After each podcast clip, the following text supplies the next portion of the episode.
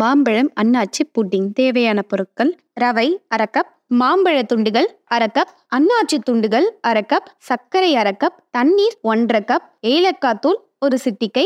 நெய் ஆறு தேக்கரண்டிகள் முந்திரி பருப்பு தேவையான அளவு. செய்முறை. ஒரு கடாயில் மூன்று தேக்கரண்டி அளவுக்கு நெய்யை ஊற்றவும். அதில் அரை கப் ரவையை சேர்த்து நன்கு வறுக்கவும். ரவை நன்கு வறுக்கப்பட்டதும் மாம்பழம் மற்றும் அன்னாச்சி பழ துண்டுகளை போட்டு நன்கு கிளறவும். அதில் ஒன்றரை கப் அளவுக்கு நீர் சேர்த்து நன்கு கிளறி வேக விடவும்.